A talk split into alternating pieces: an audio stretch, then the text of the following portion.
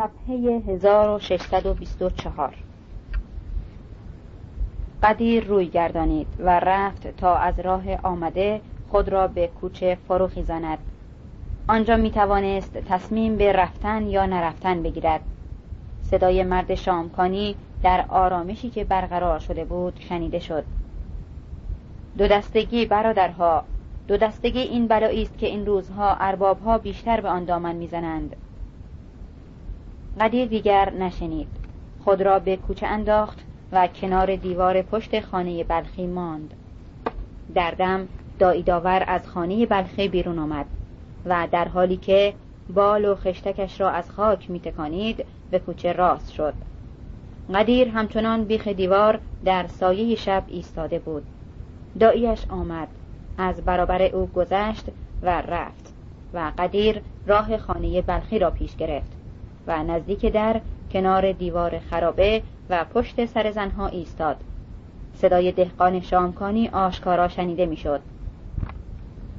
بالاخره در هر ده و آبادی یک اختلافی هست. یک بهانه هست. یک آتش زیر خاکستر هست. ارباب ها همان آتش زیر خاکستر را می و هیزم رویش می ریزند و بادش می دهند خلاصش که در هر جایی می‌خواهند یک جنگ هیدری نعمتی راه بیندازند و سر ما را به چوب کشیدن روی برادرهامان گرم کنند. یکی از کشته شده های این جور دعواها در بلوک جغتای یک زن پا به ماه بوده. حالا دیگر حساب بقیه کار را بکنید خودتان. قدیر بیخ دیوار خرابه گرگی نشست. به رسم کردن خط و دایرهی بر خاک به رسم سرگرمی. صدا عوض شد و قدیر به جا آورد که باید این قزنفر خاشم آبادی باشد که ستار با خود به قلعه شمن آورده است. ما را مثل گوسفند سلاخی میکشانند پای صندوق های رأی. این چه معنایی می‌دهد؟ اصلا ما چه میشناسیمشان؟ تازه گیرم که بشناسیمشان. آنها کجا و ما کجا؟ ما را سنگ پله می کنند تا از روی پشتمان بالا بروند. و چه و چه و چه. معنای همچین کاری چیست که ما می کنیم ها؟ معنایش ملعبه دست دیگران شدن نیست؟ به جای اینکه بشویم مایه دست این حقبازها چرا برای کارهای خودمان قدم پیش نگذاریم؟ اتحادیه. غزنفر هاشم آبادی را بیشتر مردم بلوک می شناختند مرد ریز نقش و تیز و بز با مایه مهیا به جوش و خروش و پرخاش. او در جای خود یکی از سر و زباندارترین مردهای سالها شناخته شده بود و خود را به تمامی در گرو مدعایش گذارده بود. هم بدین سبب کت خدایان و جاندارم ها قزنفر هاشم آبادی را یکی از افروزندگان این داو دستگاه ها می شناختند بارها مفتخورهایشان را فرستاده اند تا بیاندازند به جان من. برای چی؟ برای اینکه حرف حق را می‌گویم. باید بگویم. باید گفت حقیقت را. تا کی باید سواری بدهیم؟ حرف خودشان را هم قبول ندارند. مگر لایحه این پانزده درصد را خودشان در مجلسشان نگذرانده اند؟ اما هر کدام وقت سلفیدنش هزار بهانه میتراشند. انگار می‌خواهند بزایند وقت حق دادن. اما باید بدانند که ما آن را می‌گیریم. تمام حقمان را می‌گیریم. ما مطالبه داریم. طلبکاریم. حواستان هست؟ ما در قلعه خودمان بهشان حالی کرده ایم که اینجا سر گردنه نیست که فصل به فصل بیایید قارت کنید و بروید. چه حرفها! سال تا سال می‌روند دنبال دادن غربیانشان. و همین که محصول دست می‌دهد مثل علف از زمین سبز می‌شوند.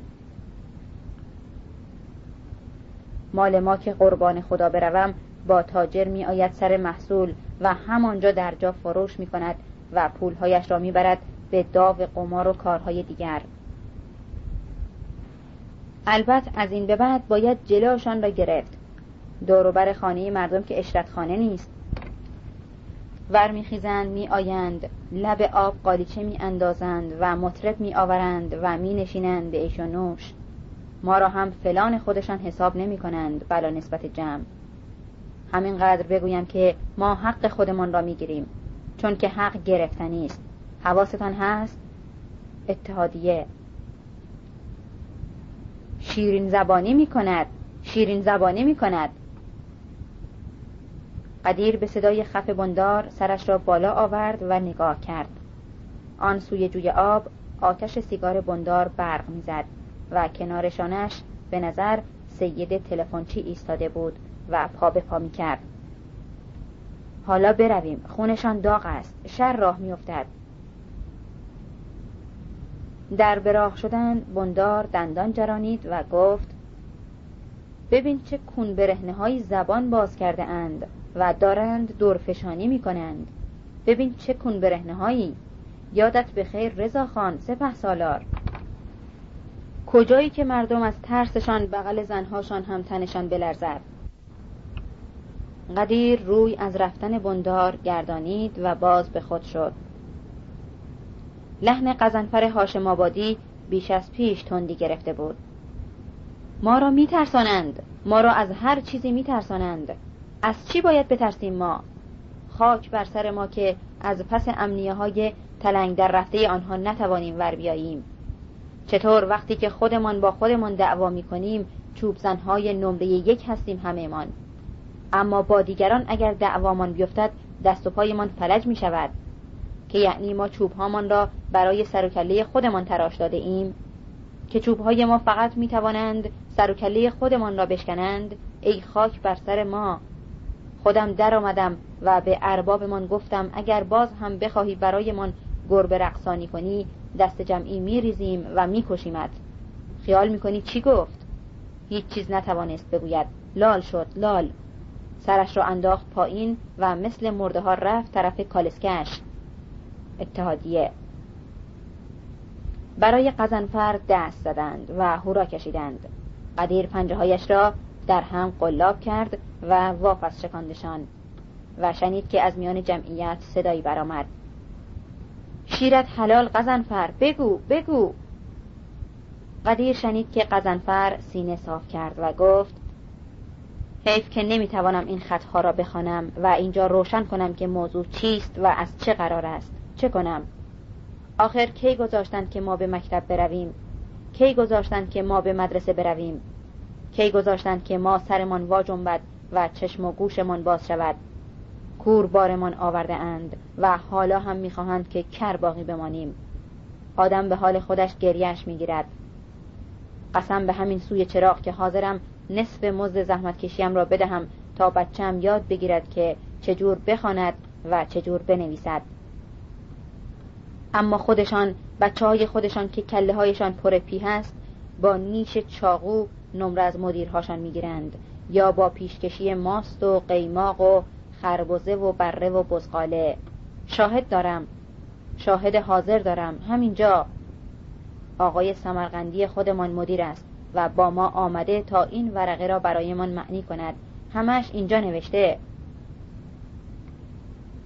قدیر برخاست و خود را از دیوار خرابه بالا کشانید. یال دیوار را همچون گربه ای چهار دست و پا پیمود و روی بام طوری که بتواند آقای سمرقندی را ببیند چون باطمه زد من یک معلم هستم آقایان. از اینکه می‌بینم روستای شما مثل قاطبه روستاهای کشور ما هنوز از داشتن یک مدرسه سه کلاسه هم محروم است قلبا غمگین هستم و با شما احساس همدردی می کنم کشور ما مردان و حتی زنان بزرگی را در دامان خودش پرورش داده بوده است. اگرچه کمتر کسی از آن بزرگان هم از تیغ جلادان در امان بوده است. اما امروزه حتی مجال نمی دهند تا چنان بزرگانی بار بیایند و پرورش پیدا کنند. پیشا پیش آنها را به تیغ جلاد می سپارند.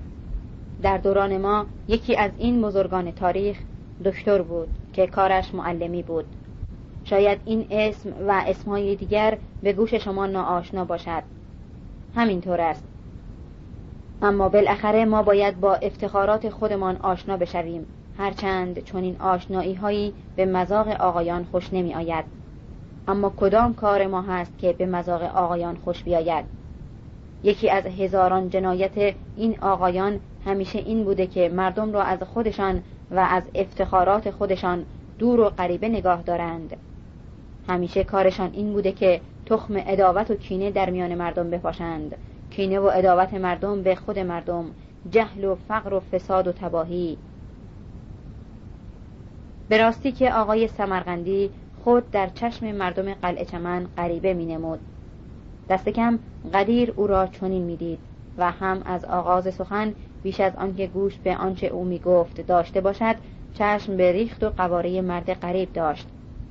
ریخت و قواره که رختهایش به تنش گریه می کردند یک نیمتنی گشاد راه راه با گره ریز کراواتی که پایینتر از سیبک زیر گلویش در قاچ لبگردان یقه پیراهنش جا افتاده بود و لبگردانهای پیراهنش به گوشهای فرو افتاده خرگوشی خاکستری میمانستند.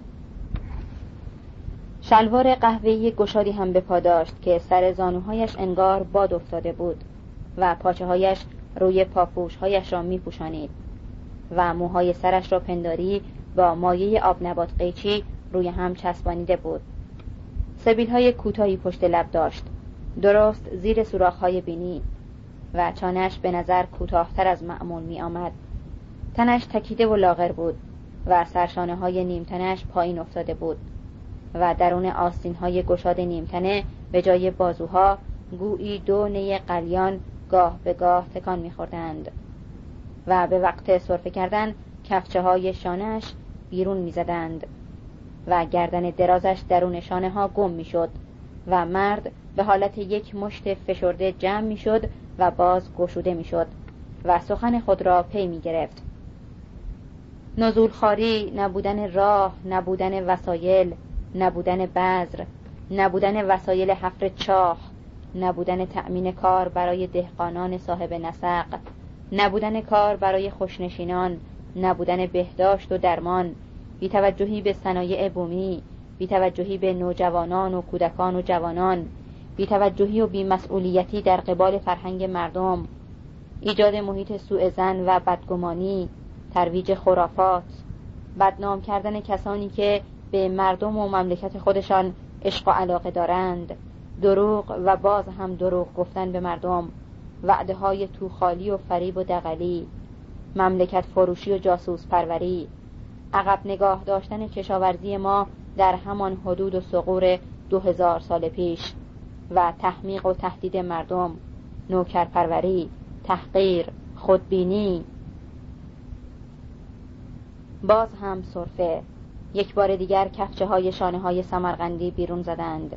و گردن درازش درون دوشهایش گم شدند.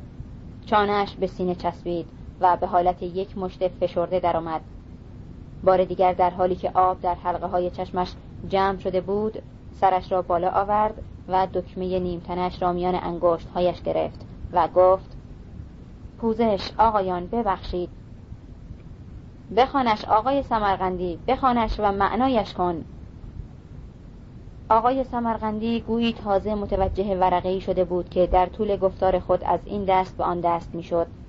پس ورقه مچاله شده را صاف کرد و آن را بالا نزدیک چشم ها گرفت و بلخی در دم فانوس را از دست ستار ستاند و کنار شانه آقای سمرقندی روی دست نگاه داشت.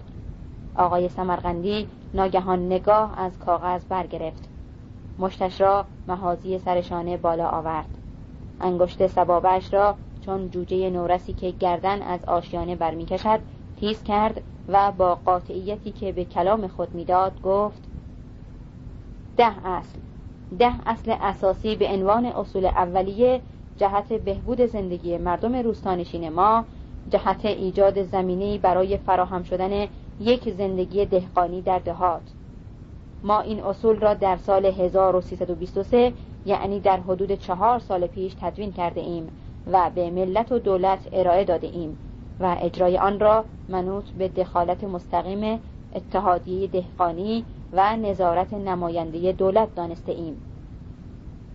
یک اصل اول بازخرید املاک بزرگ و تقسیم بلاعوض آن میان دهقانان بیزمین و کمزمین. قدیر به کناری بام پس خزید. برخاست و نفس راست کرد و شنید که تاجلی پشتکش با صدای تو دماغیش پرسید معناش کن آقای سمرغندی معناش کن. کی بخرد و کی تقسیم کند؟ چجوری همچو کاری میسر است؟ قدیر بر کناری بام نه در جهت دیوار خرابه خانه بلخی خسته و تنگ حوصله به راه افتاد. اکنون بر بام خانه عبدالحسین مورچه بود. و صدای گفت و شنود را در حیات خانه بلخی میشنید. اصل دوم. خانه عبدالحسین مورچه مثل گور تاریک و خاموش بود. نه انگار جانداری در آن دست کم نفس می‌کشید. از خر عبدالحسین مورچه هم صدایی بر نمی‌خواست پیوسته به بام خانه مورچه خانه محمد جعفر صدیق ترمبو بود و کنارش دیوار خانه به گردم که درهایشان از پشت و پناه قلعه به ردیف در آقل با پلی بندار باز می‌شد.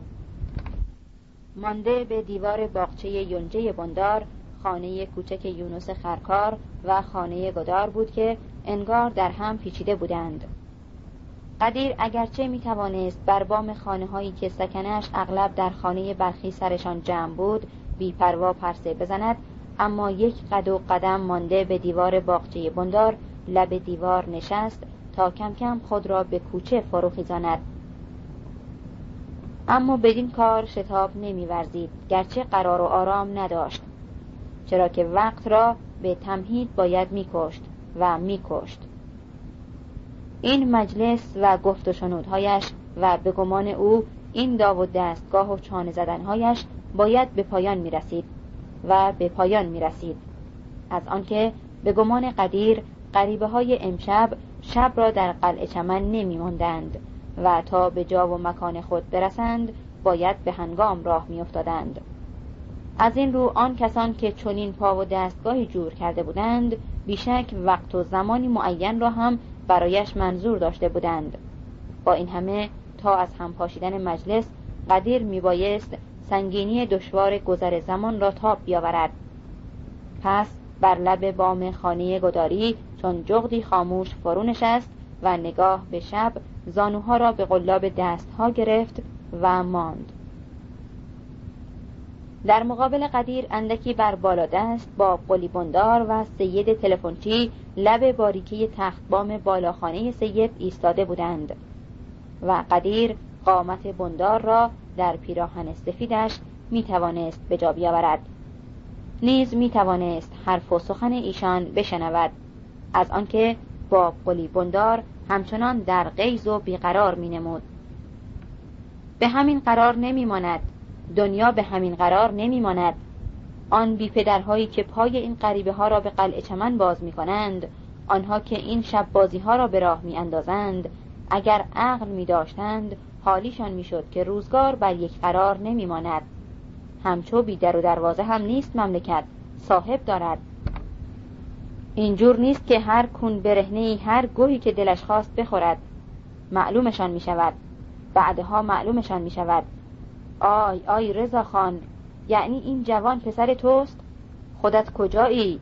مملکت را دارند به آتش می‌کشند. سر از گور وردار سر از گور وردار.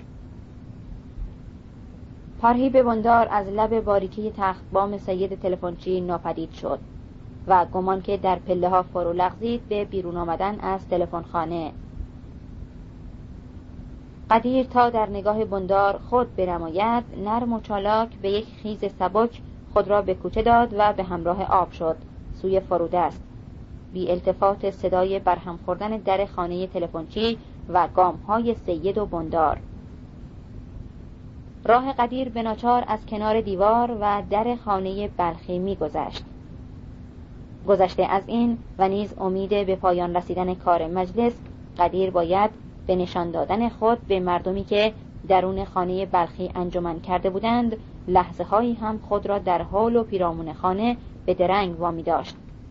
از این رو مانده به خانه پا سست کرد و گوش سپرد. هرچند صدای آقای سمرقندی نسبت به آن مایه که به سخن آغاز کرده بود بس بالا گرفته بود.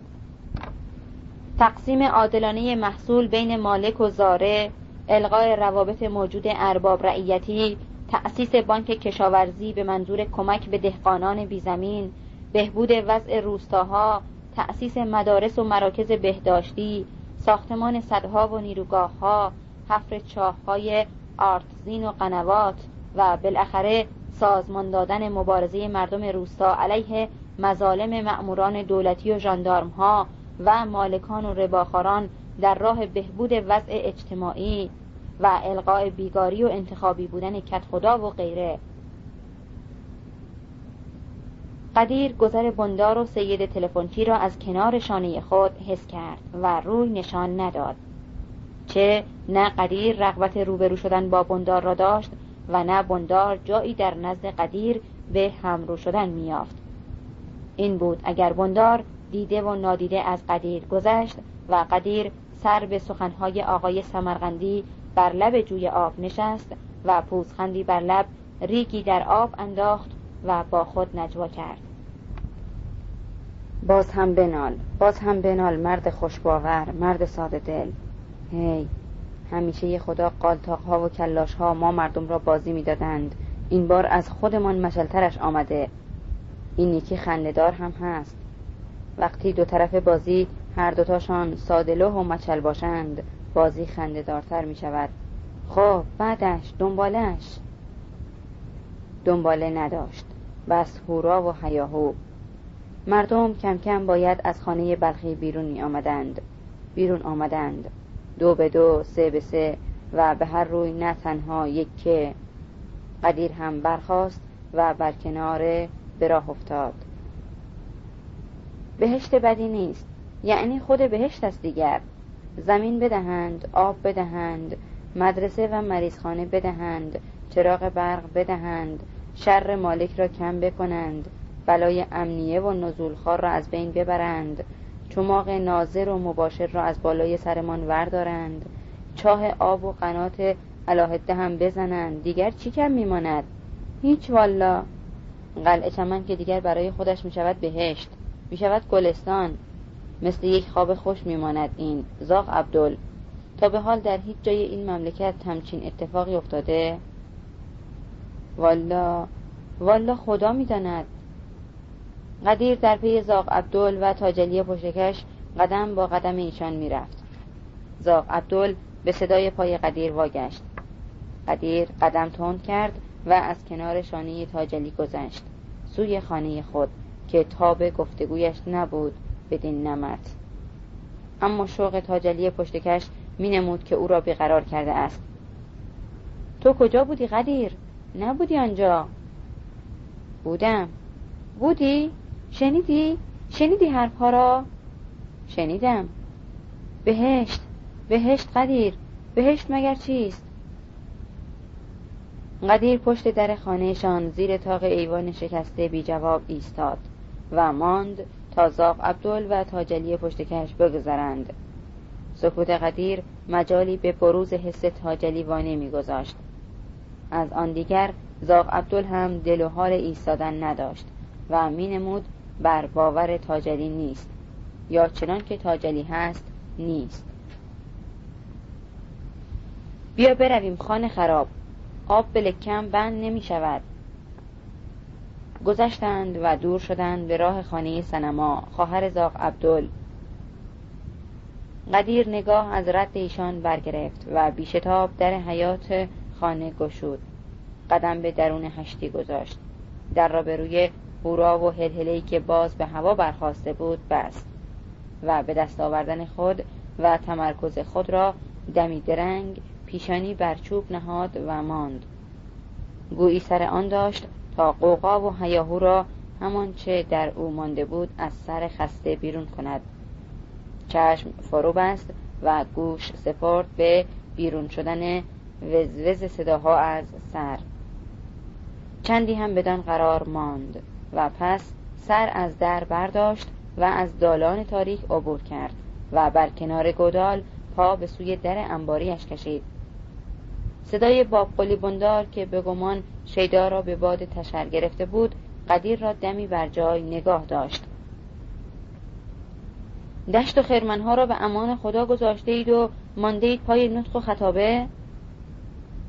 که چی؟ ببین کدام گوری رفتین تا جلی بودو گیرش بیار قدیر قدم از جای برداشت و دست بر در انبار گذارد و آن را به خستگی گشود و پای به درون نهاد انبار تاریک بود و قدیر بیمیل به روشنایی و حتی بی اندیشه اینکه توان به کبریتی فانوس را گیراند درون تاریکی بر لب کرسی نشست و آرنج ها را بر زانوها ستون سر کرد و احساس کرد میل آن دارد تا گودی شقیقه هایش را با دل انگشتان بفشارد. التیامی آنی به دردی موزی. آتش. آتش در دشت می دود کمانه می کند می گریزد در گودال فرو می افتد بیرون می جهد و همه جا بر پسته خود خطی خطوطی شیارهایی آتش جاری می کند رعد و برق در خاک. تندری پنداری در آتش افتاده است. تندری به هزار شاخه و شکن. پرواز شعله و آتش بر رد و نهرد گندمزار خشک تموز. جست و خیز شعله بر جوی و بر کناره ها و بر میانه. شتاب شعله به سوی خرمنها خرمنگاه. جویهای آتش جویهای گریزان و سراسیمه آتش به مانند گرفتن همه ستارگان می‌رفت تا دست در دست بیابان و دشت را سر به سر ارغوان کند. چه تند و چه دست پاچه چه پیچش و چه آمیزشی بیدرنگ. چه یک پارچه می‌شد آتش که دیگر نه شیار و نه شعله بود بر مرزهای پرکج و پیچ دشت بل سیل آتش بود در بلع هموار و ناهموار خاک. زنجلب ها زنجلب ها عاقبت کار خود را کردید. مردم یک سره بر بام ها و بر دیوارها با حیاهوی مصیبت و دشنام در گریه های خاموش و خفه. شیدا و تاجلی پشتکش دیوانه به سوی قلعه چمن میدویدند و فریادشان از فریاد کنده نمی‌شد. به فریاد برسید به فریاد برسید مردم! اما چگونه به فریاد می‌شد رسید؟ مردم همگان برانگیخته و بشوریده بودند و هر یک بی جهتی معلوم به سوی می شتافت. اما هیچ کس نمی دانست و نمی توانست چه می بایست کرد. خانمانسوز شدیم خانمانسوز آب آب! آب البته بر آتش توان ریخت. لیک بر دشت به دریای آتش کوزه و پیمانه چگونه کارساز تواند بود؟ بابا بابا این آتش رو یک جوری خاموش کنید. خاموشش کنید مردم. خاموش کنید بابا جان. باب قلیبندار آشکارا میگریست و دشنام می‌داد و مدد می‌خواست. سر برهنه و پای برهنه دیوانی گسسته بند را مانند سرتاسر سر کوچه را میدوید. می ایستاد و دشنام می‌داد. یقه میدرید و فقان می‌کرد. بابا بابا جان این رزق خودتان است که میسوزد.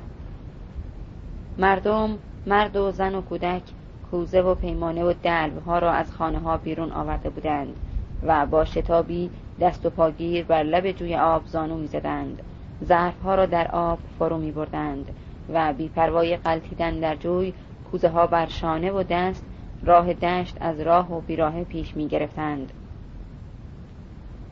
هنوز به خرمن ها نرسیده سید ها؟ سید تلفنچی از بام بالاخانش به جواب بندار گفت انشاءالله که نه. انشاءالله. خرمنگاه دق است. من که نمی بینم آتش گرفته باشد.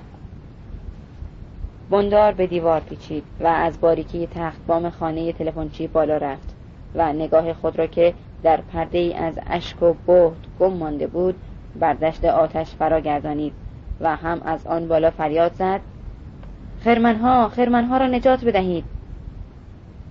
بیدرنگ پایین پرید و به سید پرخاش کرد. تلفن بزن. تلفن بزن با آقا بگو کار خودشان را کردن. بگو خاک بر سرمان شد. ستار در این میان بندار را جست و بی آنکه قادر به پنهان داشت اضطراب و تشنجی که سراپایش را در خود گرفته بود باشد به بندار گفت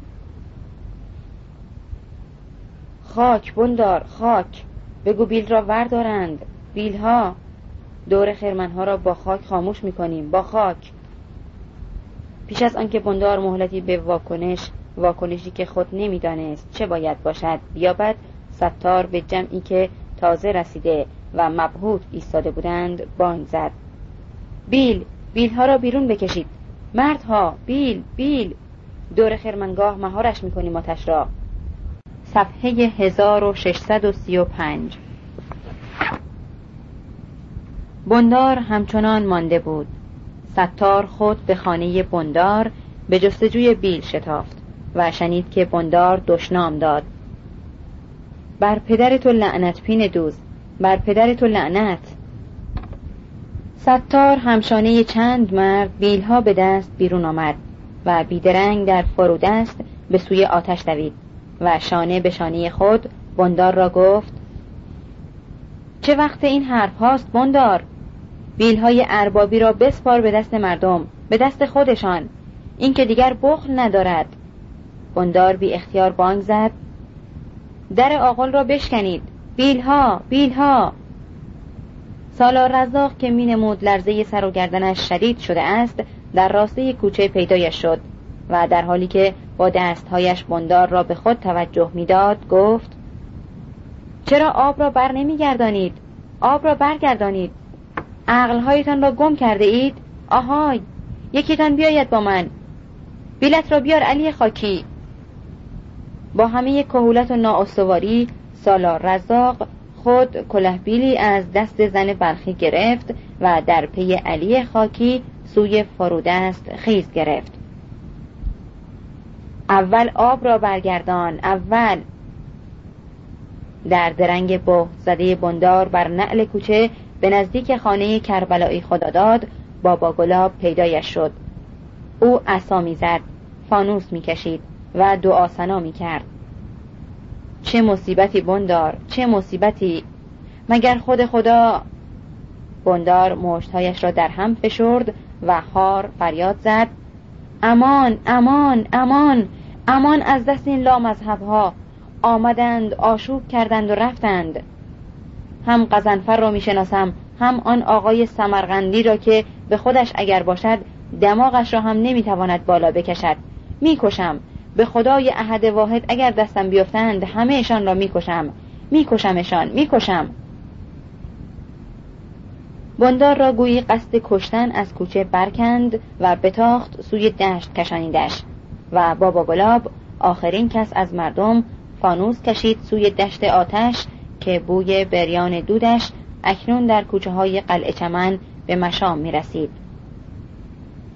مردم از راه و بیراهه همچنان در آمد و شدی گسیخته و شتاب بودند و بابا گلاب در عبور از میان ایشان دعایشان کرد. خدا بهتان قوت بدهد بابا جان. عمر به کمال کنی پسر جان. سفید بخت شوی دختر جان. بچه هایت را شویت را خدا برایت نگاه دارد زن. خدا فراخی به زندگانیت بدهد پهلوان. خاکی و سالار رزاق اکنون آب از دشت فلق به گندمزار برگردانیده بودند و در کنار و به همراه آب بریال جوی میدویدند تا راه آب از سنگ و کلوخ و خاکباری اگر بود بروبند. در شتاب بخشیدن به دویدن آب. خدا قوت خدا قوتتان بدهد بابا جان. قدیر کربلایی خداداد اگر به آنچه پیش رویش جریان داشت می توانست بی تفاوت و بیگانه بنگرد جریان ویرانی و نابودی را جز به جز می توانست دریابد. از آنکه قدیر بر بلندی بام و در پناه سر در شکسته تاق خانهشان جوری قرار گرفته بود که راه و کوچه و قلعه چمن و دشت را زیر نگاه داشت. هم از این رو آنچه قدیر می‌دید آتش بود و دود بود و سایه های رمنده بود که در حیاهو به هر سوی میدویدند و قدیر ایشان را گنگتر از آن که می نمودند می دید و صداهایشان را مبهمتر از آن که بود می شنید و بر خود از سرما می لرزید در گرمای تماز در خود مچاله شده بود و میکوشید تا از برخورد شکننده دندانهایش بر هم جلو بگیرد. چرا که احساس می کرد چانه و آرواره هایش در هم دارند می شکنند در وحشتی که می رفت تا سرتاپایش را در خود فلج کند. قدیر در محاسبات خیال خود اکنون می بایست میان جمعیت باشد و در تلاش خاموش کردن آتش بیش از دیگران هیاهو به راه بیندازد و قوقا بکند. اما حال احساس می کرد که از تجسم پندارهای پیشین خود چنان در بیم و در شگفت شده است که استخوانهایش انگار یخ زده اند و هیچش توان تکان به تن نیست. هم بدان سیاق لبهایش گویی هزار سالی میگذشت که بر هم دوخته شده بودند و بس دو چشم خیره در ته وجودش از عمق کاسه های خشک سوسو می‌زدند. به حال گرگی حراسان ناتوان از یافتن کمترین روزنه امیدی در خود. قدیر قدیر این داد و ها برای چیست قدیر؟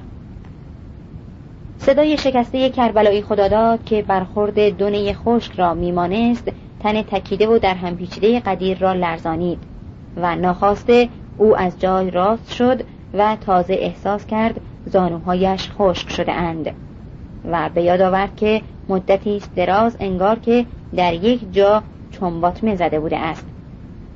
ها قدیر قدیر این قیل ها. چیزی چون جنازه از دیوار فرو افتاده شد. او قدیر بود. خود را به دشواری بیخ دیوار حیات نگاه داشت و دست بر لب تنور گرفت. زانوهایش هم بدان بیقراری که پیش از این میلرزیدند بی الزام به جواب پدر دست بر دیوار حیات چون پیران خود را به در انباری رسانید و زنجیر از زلفی به در آورد و تن به درون تیرگی انبار رها کرد. و نعشی بی حس و جان بر جای خود یله رفت و احساس کرد آرام آرام اقما بر او چیره می شود. قدیر قدیر قدیر بابا جان! بند دوم کربلایی خداداد در آفتاب مانده بود.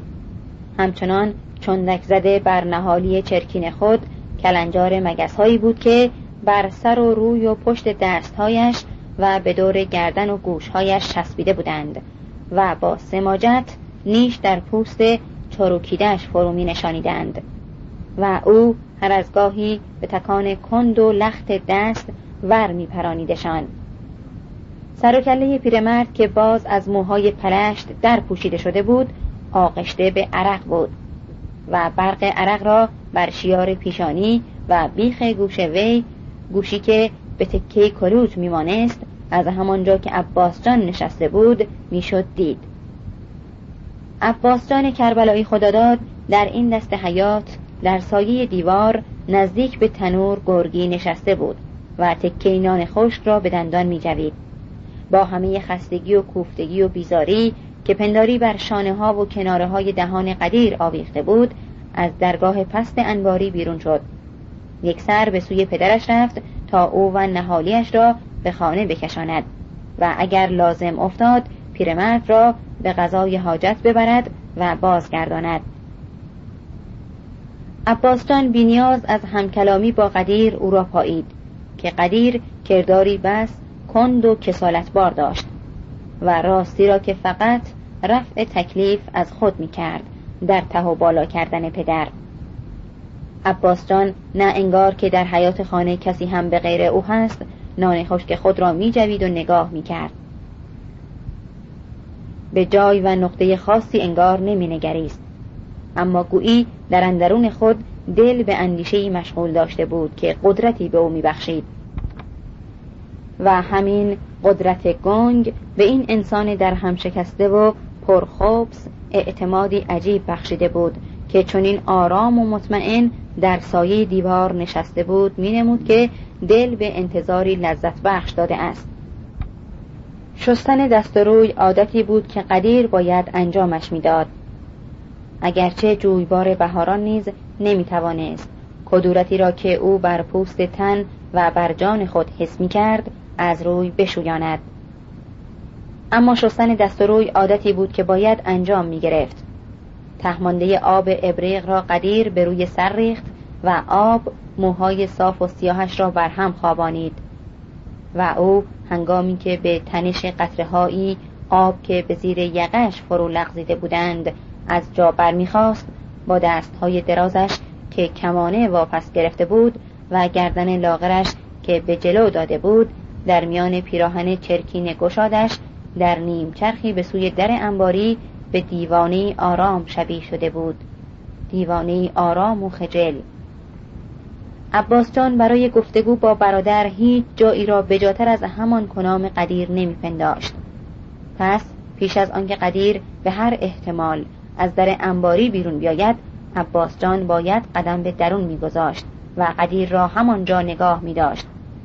این بود که بی دل دل برخاست و نرمه های نان خشک را از روی بال نیمتنش نیمتنی که زمستان و تابستان عباس جان آن را بتنداشت بیخ دیوار تکاند و به طرف در انباری قدم برداشت. قدیر آب از دور گردن و روی به دستمال سترده جلو آینه شکسته دیوار ایستاده بود. لبهایش را با فشار از هم گشوده و به دندانهایش نگاه می کرد دندانهای سفید و بنواخت. چیزی که نمی توانست دریق و بخل عباسجان را برنیانگیزد. هم تنها نشانه از سلامت جوانی که قدیر هنوز آن را محفوظ نگاه داشته بود. زیرا امروز نه دیگر فقط موهای شقیقه های قدیر که ریشه خلوتش هم بر روی چانه پاره پاره و جابجا جا خاکستری شده بود. و از آن غم افزاتر چینهای ریز دور چشمهای قدیر بود که بیش از پیش فزون و عمیق شده بود. کناره های برکه هایی خشک بر دشتی سوخته بی کمترین نشانی از باران سالیان. باید باور می کرد که فرو ریخته است به صورت هم به سیرت. باید باور می کرد که ویران شده است به جسم هم به جان. نه قدیر دیگر همان نبود که بود. گرچه آدمی چندان سمج است که هرگز نمی‌خواهد خود را در آینه واقع نگاه کند و همواره میکوشد تا به چهره خود در زیباترین آینه گذشتهش بنگرد. آینه ای که ای بسا در آن زمان هم زیبا نبوده است. اما قدیر در چنان مقاکی خود را فرو افتاده می‌دید که دل و دماغ خودفریبی را نیز از دست داده بود. او نه فقط دل از فریب روحیه و قواره خود شسته بود بلکه می‌رفت تا آن را زشتر از آنچه بود ببیند که این البته تلاشی بود از دستی دیگر در جستن راهی به خودفریبی در جلوه حق به جانبی. کوشش به یافتن نقطه دیگر تا بتوان برای زیستن بر آن تکیه زد. به هر وجه برای زیستن روح چیزی باید فراهم کرد. گرچه در پایان دریابی در لحظه ای و برای لحظه ای دریابی که این همه چیزها که برای خود نردبان زندگی کرده بوده ای جز جلوه های گوناگون فریب چیزی نبوده اند. هرچند اعتراف و آن بدین نکته نیز در آن دم و هنگام هم بعید می نماید از آدمی مگر به جستجوی یافتن راه دیگر به حق به جانبی. اما قدیر باید باور می کرد که ویران شده است. ویران و سوخته. بی اراده قدیر روی از آینه شکسته برگرفت و به سبد خالی که به کنج دیوار افتاده بود خیره ماند. شیون. جیغ و جیغ و جیغ. دو خط سرخ گریزان آتش. شعله های رمنده. دونده. دو شیار شهاب. خم شد. بی اختیار روی سبد خم شد. اما پیش از آنکه بتواند دسته سبد را لمس کند احساس کرد که سایه حضور عباس جان روی کتفهایش سنگینی می کند شانه راست کرد. سرش را بالا آورد و به برادرش که بر درونه چارچوب پست انباری ایستاده بود نگاه کرد. عباس جان لبخندی چرکین و سرد به دندانها پای در نشست و به سبد خالی افتاده به کنج انباری نگاه کرد و گفت در تلخاباد یک جوانی را می شناختم به نام قنبر. قنبر کفتر داشت. یک بالاخانه پر کفتر. کفتر باز بود. یک شب که از در بالاخانه قافل مانده بود یعنی که در بالاخانه کفترهایش را نبسته بود گربه خودش را رسانیده بود و افتاده بود میان کفترهای قنبر و بیشتریشان را کلکن کرده بود. صبح که قنبر رفته بود کفترها را هوا کند دیده بود که کفترهایش بیشتریشان کلکن شده اند. گربه را می شناخته بود. یک ماه تمام دنبال گربه را گرفته بود تا به دامش بیندازد. عاقبت گربه را گرفتار کرده بود. کرده بودش میان کیسه و برده بودش بیابان.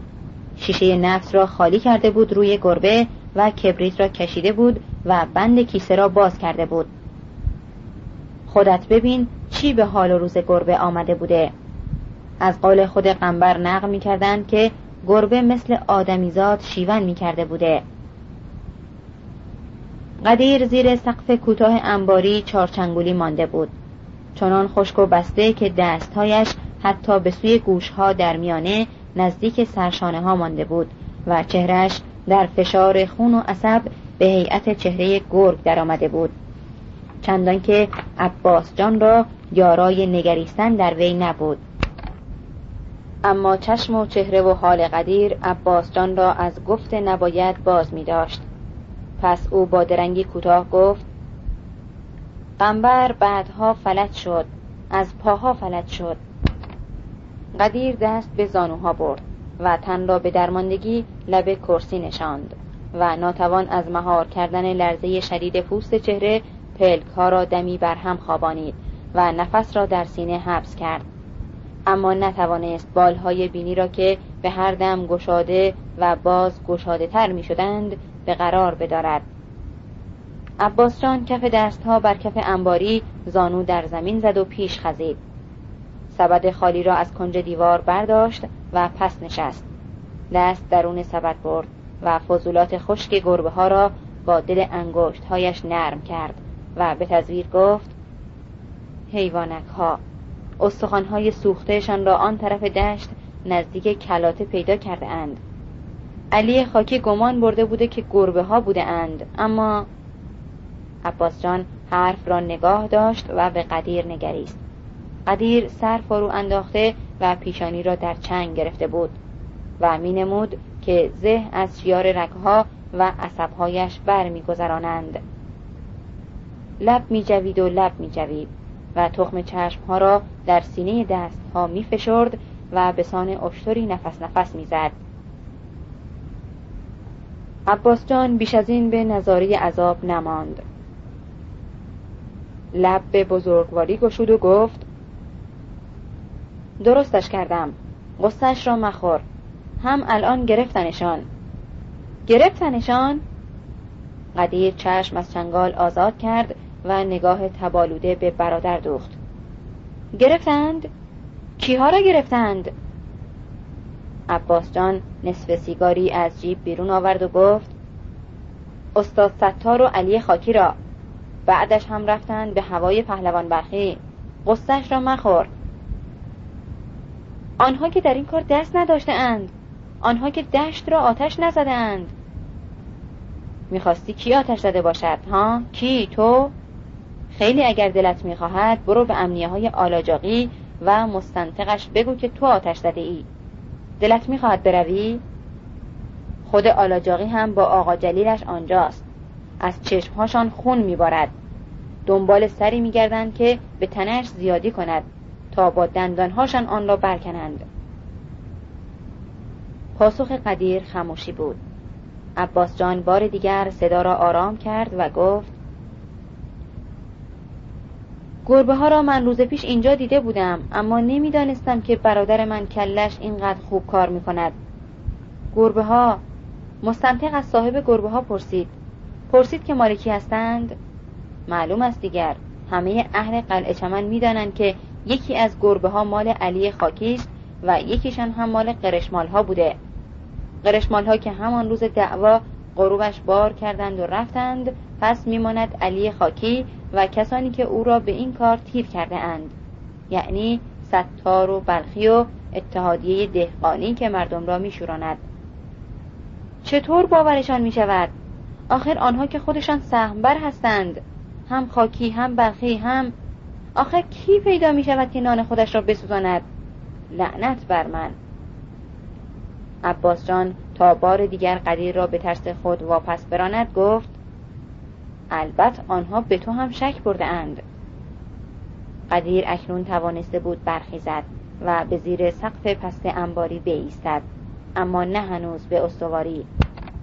عباس جان چنان که گویی تغییرات آن به آن برادر را در ملاحظه گرفته بود خاموش و منتظر نگاه به پاهای قدیر دوخته بود و قدیر با حس گرفتاری در منگنه سخت و میل گسیختن هر بند به ناگهان رو در روی عباس جان ایستاد و خشمالوده و ناتوان از سلطه بر لرزه آشکار زانوان و لبها و پوست زیر پلکا به خشم نعره زد. چه حقی در کارتان است؟ من چه کار کردم که خودم از زیر و بالایش خبر ندارم؟ اصلا تو این حرفها را از طرف کی داری به من می‌زنی؟ تو آدم کی هستی؟ کسافت؟ عباس جان انگشت های خمیده و ناشورش را به جیب فرو برد. بسته سیگارش را بیرون آورد و جلوی دست برادر گرفت و گفت من برادر تو هستم قدیر. نمی‌کشی سیگار؟ قدیر شکست خشم و بناچار روی از برادر گردانید و بر لب کرسی نشست و شقیقه ها را میان دست ها گرفت و گذاشت تا دست ها و زانوانش آشکارا بلرزند. بی بیم داوری دیگری عباس جان برای خود سیگاری گیراند. پشت به دیوار داد و نگاه به بیرون در انباری گفت آرام بگیر یک کمی آرام بگیر. باید این کوران بگذرد. باید این کورانی که در گرفته بگذرد. اما من قدیر نگاه به برادر اوریب کرد و عباس جان ادامه داد من جان تو را خریدم. نقل این نیست که بخواهم منت سرت بگذارم. نه من و تو برادریم. گوشت همدیگر را بخوریم استخوان همدیگر را پیش دندان غریبه نمی اندازیم. من هم وقتی می‌گویم جان تو را خریده ام یعنی اینکه در واقع جان برادر خودم را خریده ام تو هم باید خدا را شکر کنی که هم آلاجاقی هم بندار هم امنیه ها و هم مستنطق به من و به حرفهای من اطمینان دارند.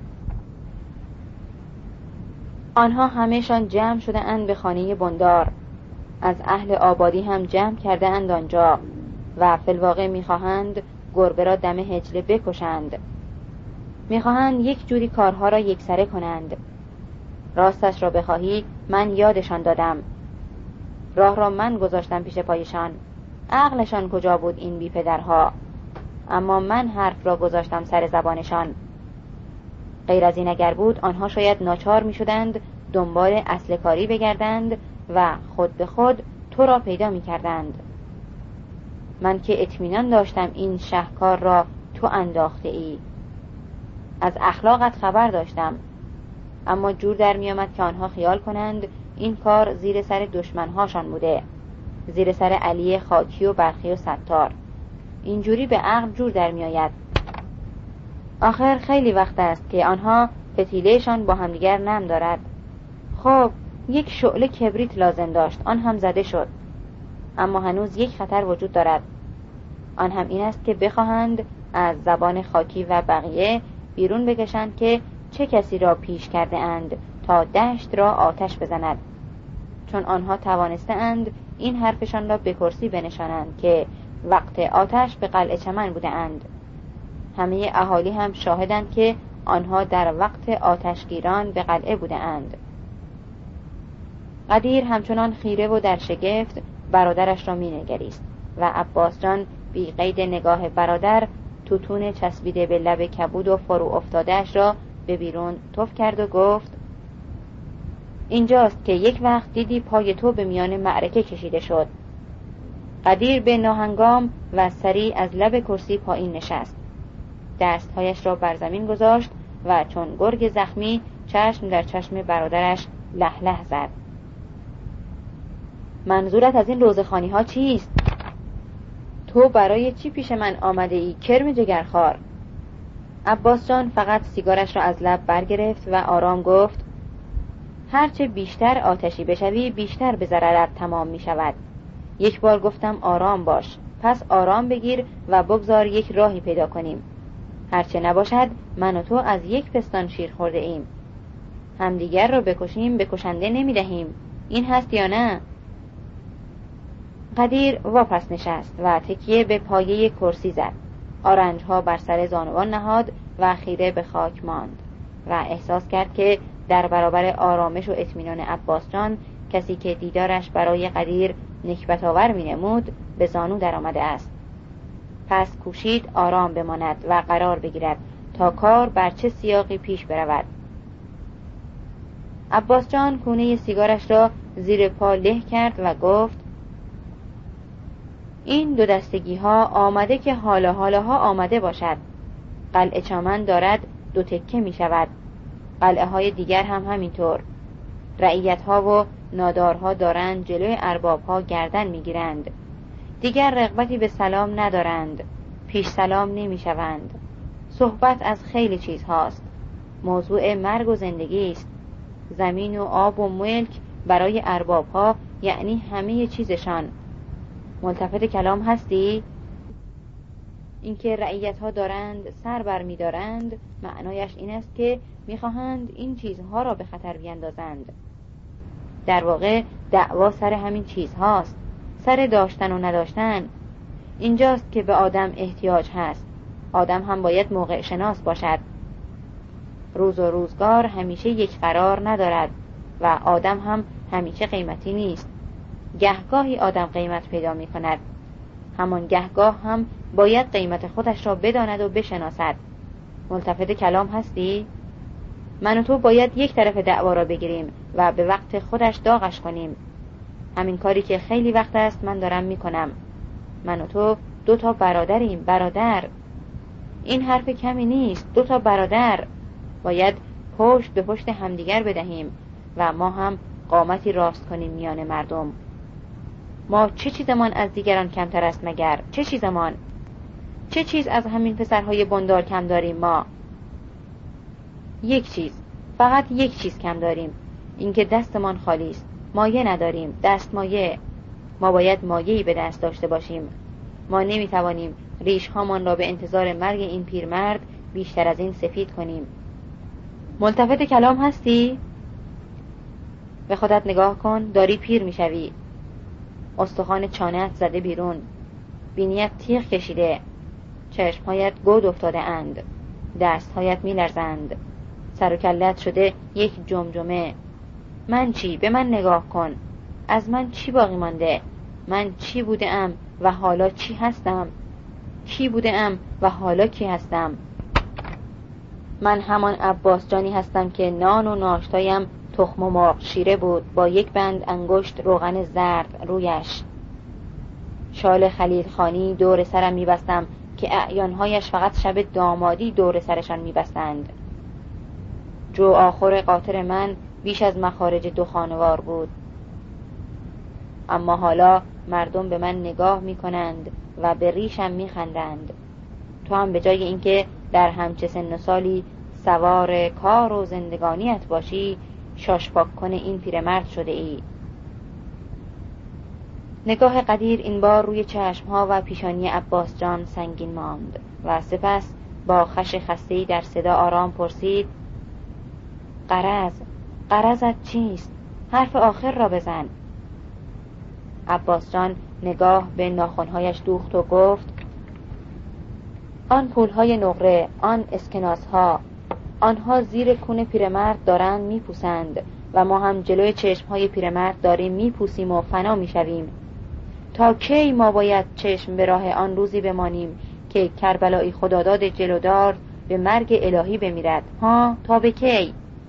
شاید خداوند عالم او را زنده نگاه داشته تا سر ما را بخورد. قدیر به دشواری توانست لب بگشاید.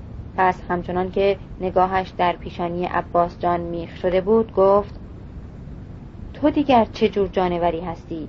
پدرت پدرمان را. عباس جان همچنان چشم به زیر ناخونها گفت چه فرقی می کند مرگ مرگ است. مگر پدرزن گودرز بلخی میان آخر نمرد؟ در پی درنگی کوتاه عباس جان گفت همان بالش کثیفش را یک دم روی دهانش نگاه داری نفس فراموش می کند آب هم از آب تکان نمی خورد فتوای کت خدا و ریش سفیدها هم با من. هم از بندار و هم از آلاجاقی می توانم فتوا بگیرم که به مرگ الهی مرده. نمیخوا از ته پیراهن در بروی. من اگر دارم اینجور بیپروا با تو حرف می‌زنم برای این است که در واقع جان تو در مشت من است. ملتفت کلام هستی؟ صفحه 1646 من و تو اینجا داریم در یک قمار همدست می‌شویم با هم. این خودش یک جور معامله است. یک سودایی است که من می‌خواهم تو هم در سودش شریک باشی. غیر از این باشد برای من کاری ندارد که بروم و عین حقیقت را به آنها بگویم. گربه ها را من اینجا دیدم. این سبد هم خودش شهادت می‌دهد که گربه ها در آن جا داشته اند کافی است بروم و بگویم خود دهقانها و دروگرها و خوشتینها میریزند به خانه و همینجا تکه تکت می‌کنند. تو رزق و روزی زمستان بچه های مردم را به آتش کشیده ای. خود علی خاکی حاضر است خونت را پیاله پیاله سر بکشد. آلاجاقی از این راهکار هم بدش نمی آید که علی خاکی و سه چهار تای دیگر را به جرم قتل بیندازد محبس. خودت که بهتر از من می‌شناسی این جانورهای بیشاخ و دم را قدیر زخمین و بیتاب تن به روی کرسی هایش کشانید به رو در افتاد و گره گریه در سینه گفت برو دیگر تخم حرام برو! عباس جان خود باید می‌رفت.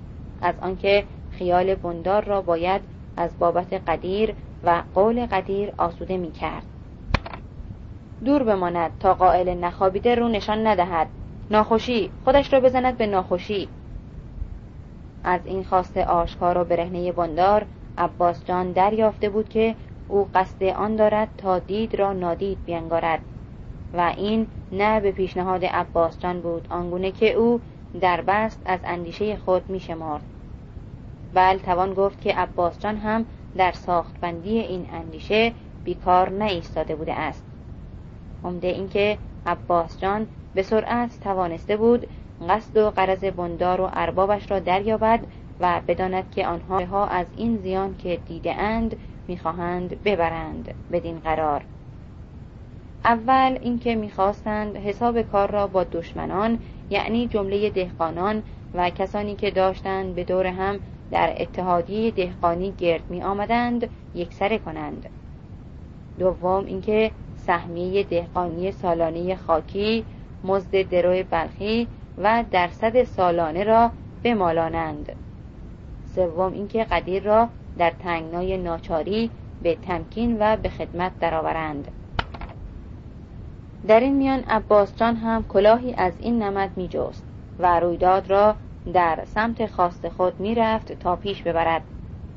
اگرچه محمل این پیش برد طرح و تحمیل جنایتی تازه باشد بر روح و جسم فرسوده و بیمار قدیر. در انباری را روی خودت ببند. من چو انداختم که تو ناخوشی. از همان روزی که از درو وات گردانده اند تو ناخوش هستی. رفیقت نادلی هم سراغت را گرفت و من گفتم که ناخوشی. در خانه را هم من میبندم. معرکه تمام که شد می آیم سراغت. تا وقتی روی گفت و شنودمان هم فکر کن. قدیر شنید و نشنید. بی آنکه روی برگرداند یا سخنی به پاسخ بگوید گذاشت تا عباس جان برود. و در بارون شده عباس جان بی اختیار دستها را روی گوشها گذاشت و فشرد. و به یاد آورد که پیش از این هم چیزی شنیده بوده است. درباره کسی به نام قنبر تلخابادی که فلج شده بوده است و فکر کرد تا مگر بتواند چهره کسی را که ندیده بود چهره قنبر را به یاد آورد اگر جیغ و جیغ و جیغ ها دمی در گوشش فروکش می کردند. کارزار هنوز گرم نشده بود جلیل آلاجاقی به دنبال نخستین ضربه ها اکنون تا مهارت خود را نمایش دهد پیش روی مردان به بند کشیده شده گستاخ گام می‌زد و هر از گاه رجز می‌خواند. سخنانی بی سر و ته با ماگه های پراکنده از ارعاب و آمیخته به دشنام های رکیک و زشت. پس به هر دشنام که از لبان ناپخته این جوانک جلف بیرون میپرید خون در رگه های خاکی و برخی به آتش کشیده می‌شد. شقیقه ها تپشی بیتاب میافتند و موج موج خشم در پس چشمهاشان فرو کوبانده می‌شد. این بود اگر رگهای شقیقه ها و پیشانی در ضربات کوبنده خون ورم کرده بود و چشمهای مردان می‌رفت تا کاسه ها را بترکاند. من فقط یک چیز می‌خواهم بگویم آی مردم! دهان خشک شده علی خاکی در پس ادای واژه مردم گویی به انتظار پاسخی همچنان باز ماند. اما مردم هنوز به زبان خاموش بودند و چشمهاشان پرسه می‌زد از لب تخت بام به دیوار کنار مطبخ و از دیوار کنار مطبخ به لب تخت بام تا اینکه صدای آلاجاقی از بام برآمد. بگذار ببینم چه گوهی می‌خواهد بخورد. جلیل به کناری ایستاد و علی خاکی با چشمانی که زیر ضربات ناشیانی جوانک به هم آمده و تنگ می نمودند خیره در جمعیت ماند. و گره گره بغض و خشم در صدا گفت اگر می‌خواهند من را بکشند بگذار بکشند. اما شما بدانید شما بدانید که من که گندم برای من برای من عزیز است که من هر خوشه گندم را اگر هم مال دشمنم باشد مثل سر بچه های خودم عزیز دارم. نه من هرگز همچه گناه بزرگی نمی کنم نکرده ام من نمی توانم که عزیز خودم را دشت گندم را آتش بزنم. من خرمن آتش نزده ام به ولای علی قسم. به حق و به حقیقت قسم که من نمی توانم همچو جنایتی بکنم. بگذار من را بکشند. اما روانی است که این ننگ دنبال نام من باشد. فکرش هم برای من محال است. همچو جنایتی. نه. من جگر خودم را می توانم آتش بزنم اما گندم را نه. محال است. خودشان هم این را می‌دانند. می‌دانند که جلیل آلاجاقی صدای خاکی را که دم بدم گیراتر و اثر بخشتر می‌شد به اشارت نگاه پدر فرو خواباند و رو در روی ستار پیندوز که میان خاکی و برخی بسته شده بود ایستاد. و این بدان معنا بود که ستار اگرش سخنی هست بازگوید. ستار روی پنجه های پا بلند شد مگر از روی شانه جلیل بتواند در جمعیت بنگرد و ایشان را مخاطب بگیرد. پس آنگاه گفت این یک دستیسه است ای مردم یک دستیسه و شیادی علیه همه ما ما و شما. این شیادی یک معنای مهم سیاسی دارد. آنها می‌خواهند بین ما کینه و دشمنی به وجود بیاورند. می‌خواهند این جور وانمود کنند که رزق و روزی شما مردم را آدمهایی مثل خودتان از دهان شما بریدند می‌خواهند جنگ شما را با خودشان به جنگ بین خودتان با خودتان برگردانند. ای مردم این تزویر و فریب و دقلی ببر زبانت را ما در جلب. ستار سر آرام گرفتن نداشت. این بود که جلیل آلاجاقی با پشت دست و به یک ضربه گفت و سخن ستار را در دهان او واپس گفت. نه آقا جلیل او را کارش مدار خودیست این صدای مأمور امنیه بود که بر کنار شانه آلاجاقی لب تخت بام ایستاده بود و دم به دم بینیش را بالا می‌کشید. استوار کمال جوینی. در دم نگاه جلیل و ستار بلخی خاکی موسا نادلی و حتی چشمان برخی از مردم که در آن گرما گرم توانسته بودند سخن دهشتوار استوار کمال را بشنوند به بالا برگشت و در بحت یک پارچه نگاه ها مرد مأمور یک گام پیش گذاشت و لبخندی نرم بر لبها گفت وازش کنید شانه هایش را واز کنید. من اول او را به جا نیاوردم.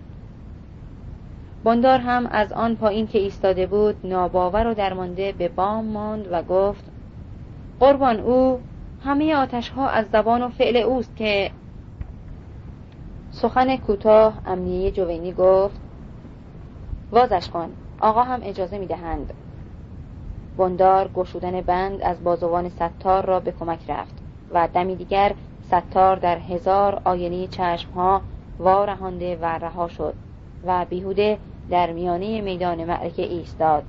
بیهوده و انگار فلج با حسی نظیر تزلزل ناباوری و باور این ناباوری و با حالتی به سان گنگی برش ناگهانی خواب. پلک برهم زد و باز پلک برهم زد. وهم و رویا و گمان از آن دست که چشم و دل و دست را نسبت به خود به شک وامی دارد. شک و فلج شدن در شک. چشمان ستار دیگر پر از خشم نبودند. چشمان او دیگر آن تیزی هوشورانه را نیز نداشتند. گم بودند. گم و گیج و گول تار و کرخت و بیمار و غریب. بار دیگر قربت و این بار قربتی جرف و بعید. پس تنها یکی در تمام پهنه عالم مگر خاک دهان بگشاید. ضربه کاری افتاده بود. کاری و بجا.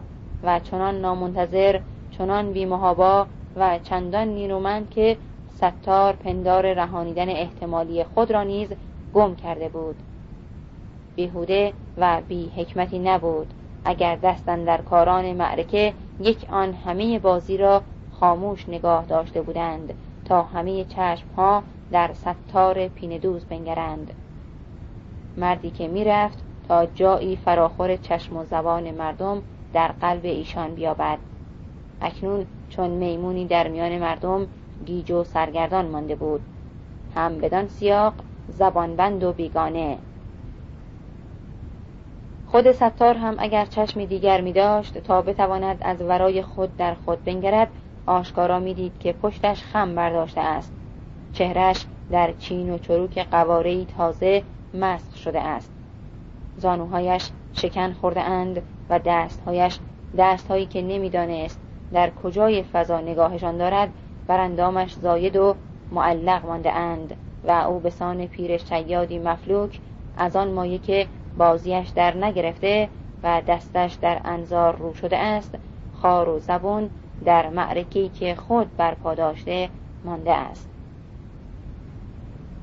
پس در تابش بیرحمانی ردیف چشمهایی که از بالای بام سر و کتفهای او را با مته وقاحت خود سوراخ می کردند هم در نگاه ساده و ناباور مردمان تماشا نیز در نینی های مشکوک رفیقانش خرد و خمیده و گیج و گول به کندی میچرخید و به التجا و تذرع با مایه مبهم از حقانیت خود نگاه در نگاه ها می و در گذر از برابر ایشان به دور خود میچرخید.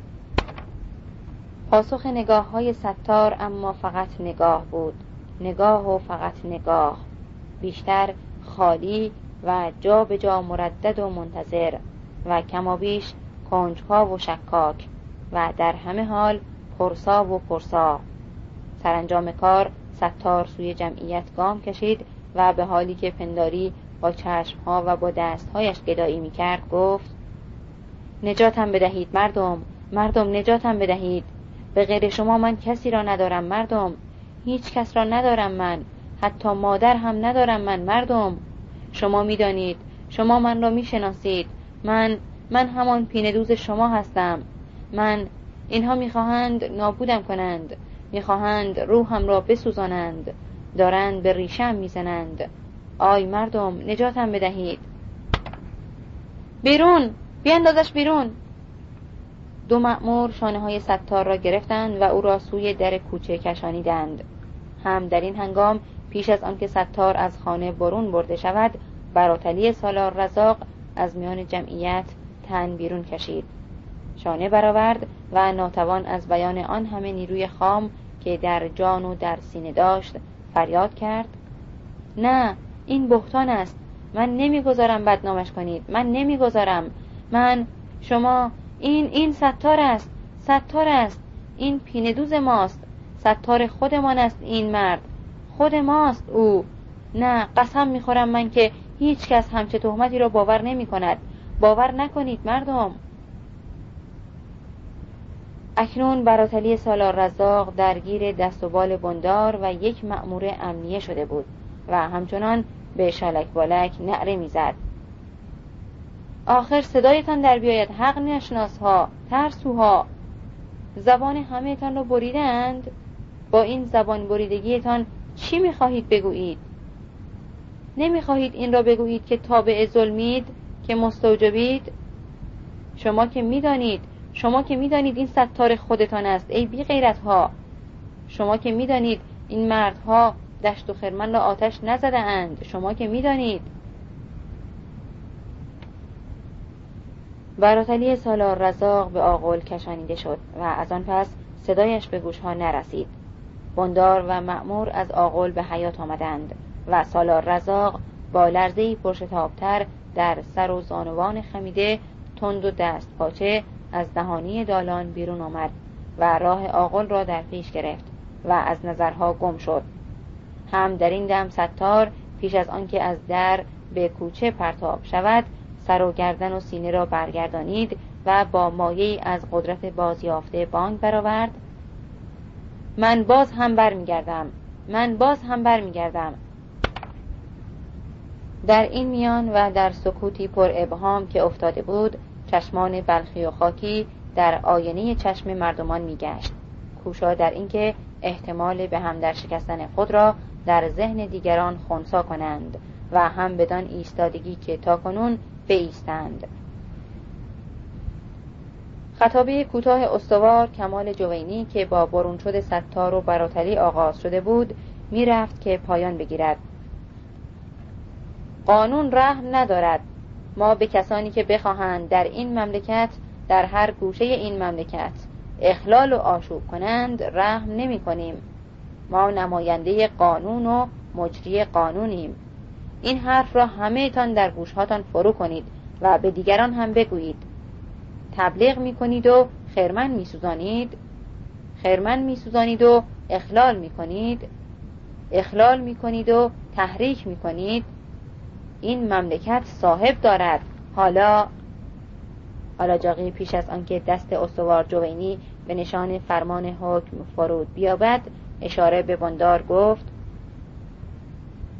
ببریدشان به آقل قابل بردن به شهر نیستند اینها. صدای اعمال همینجا.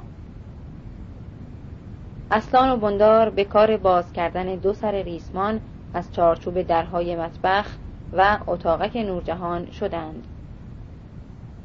و آلاجاقی با استوار جوینی به طرف در بالاخانه پس رفتند. و نادلی چارگوشلی همچنان بر لب تخت بام ماند. پا بر لبه دیواره و مشت به زیر چانه و چشم خیره به آنچه در پیش نگاهش روی می‌داد. عباس جان کربلایی خداداد تلکه های تراشیده ترغبید را به دست جلیل سپرد و سوی در مطبخ رفت. بندار سر ریسمان را از چارچوب در مطبخ باز کرده بود و بلخی را سوی در آقل به راه می انداخت جلیل آلاجاقی دلزده از اینکه درون آقل خالی نظارگرانش را از دست خواهد داد ترکه های ترقبید را در دست های موسا گذاشت و به اشاره از او خواست که در پی برخی و خاکی راه بیفتد. موسا که تا این دم چون رعد زدهی بر جایش خشک مانده بود ناگهان ترکه های ترقبید را با هرچه نیرو در بازو و چابکی در اندامها به پشت بام مطبخ پرتاب کرد و بی سخن بی توان سخن گفتن همچنان چون جن خیره در چشمهای جلیل آلاجاقی ماند و برای یک آن هیچ کس ندانست چه باید بکند. بس سیدیه به هنگام شیدا روی گردن موسا این بحث را در هم شکاند و از آن پس تازیانه جلیل آلاجاقی موسا را به سکندری واداشت و کار بشد تا جریان قبلی خود را طی کند. اما به نظر این کافی نبود. از آنکه بندار پیش از برخواستن موسی او را به زیر لگت گرفت. چندان که جوانک باز در غلطید فتیله شد و به درون گودال پر از خاکستر و زباله فرو افتاد و همچنان خاموش و مچاله ماند. بدان گونه که پنداری دم از یاد برده است. بلخی نگاه از موسا بر نمی داشت.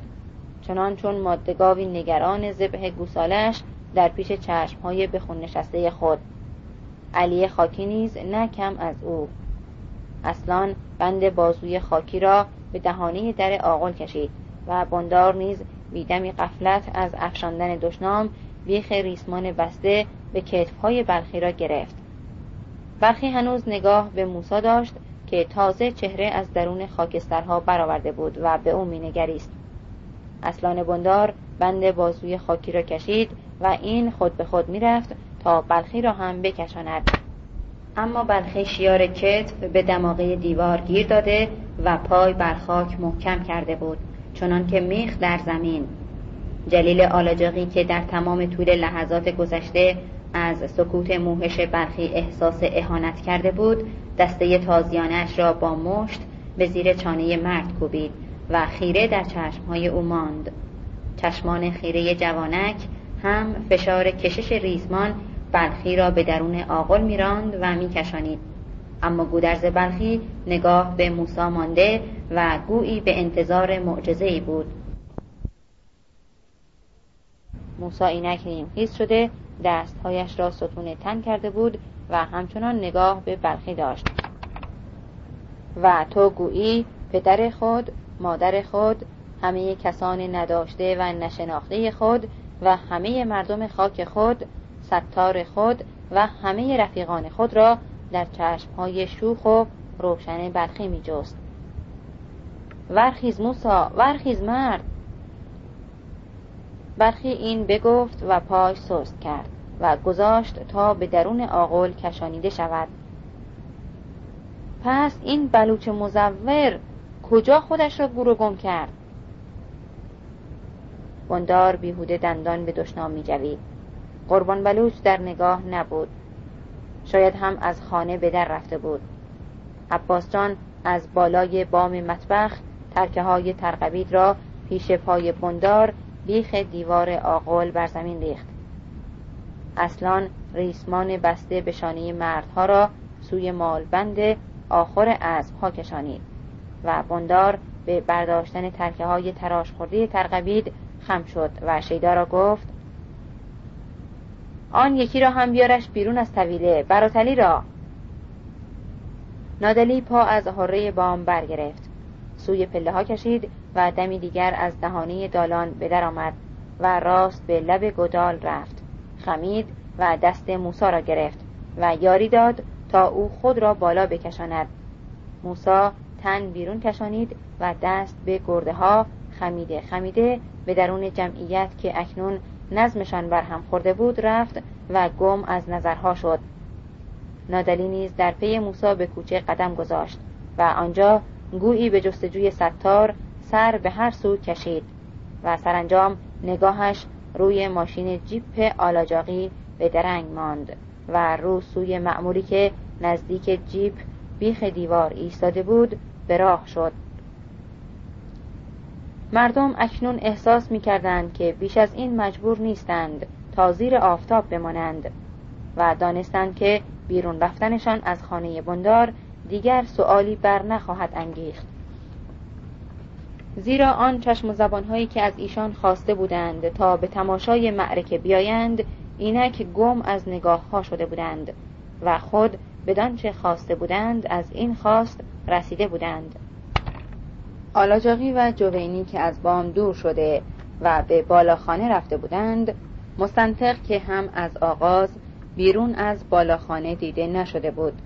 بندار و کسانش هم که پشت دیوار آقل دست به کار کتک زدن مردها شده بودند و این ماندن دیگر یعنی ایستادن و گوش به نعره های مردانی که لابد به مالبند آخرها بسته شده بودند و زیر ضربات تازیانه و ترکه به خود میپیچیدند نه تازگی داشت و نه خوشایند می‌توانست باشد. بس چندی از نوسالان به بام دویدند تا به نظاره ایستند مراسم تنبیه خاکی و بلخی و پسر سالار رزاق را و دیگر خانوار مردها بودند که پایان کار را انتظار میکشیدند بی آنکه اشک گریستنهاشان را به دیگران بنمایانند و دیگر آنکه اینجا و آنجا زنهایی بودند و در عبور از کوچه سر در گوش هم برده پچپچه می کردند و پیرامون خود را دزدانه می پاییدند. بابا گلاب تا مردم از در خانه بندار بیرون بیایند جای عوض کرده و اکنون بیخ دیوار خانه سید تلفنچی نشسته و اسایش را عمودی به دستها گرفته بود و لب می جنبانید.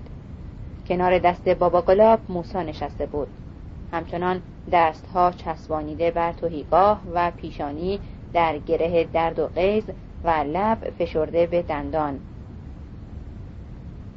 بر فرادست کوچه و نزدیک ماشین جیپ جدالی کوتاه در گرفت و تا موسا به خود بجنبد و نیمخیز شود آن کشمکش فروکش کرد.